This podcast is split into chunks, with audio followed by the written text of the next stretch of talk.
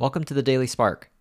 This is William Liao, where I share one idea every day on how to do our best work, create a thriving culture, and live a meaningful life. The fear of failure can sometimes function like a paralytic that just stops you completely from being able to take action. A possibly effective way to subdue your fear of failure is to give yourself permission to fail at the outset. Permission to fail shouldn't be confused with the expectation of failure or reduction of effort. It simply acknowledges that sometimes things don't work out the way we expect. This acknowledgement isn't about weakness, it's merely pragmatic. It's one semantic swap from I can't fail to I could fail, and that's okay.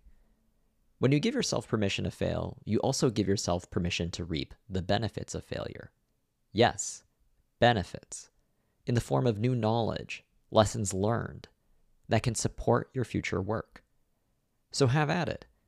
Try things, give yourself permission to fail, and most importantly, trust that you will figure things out.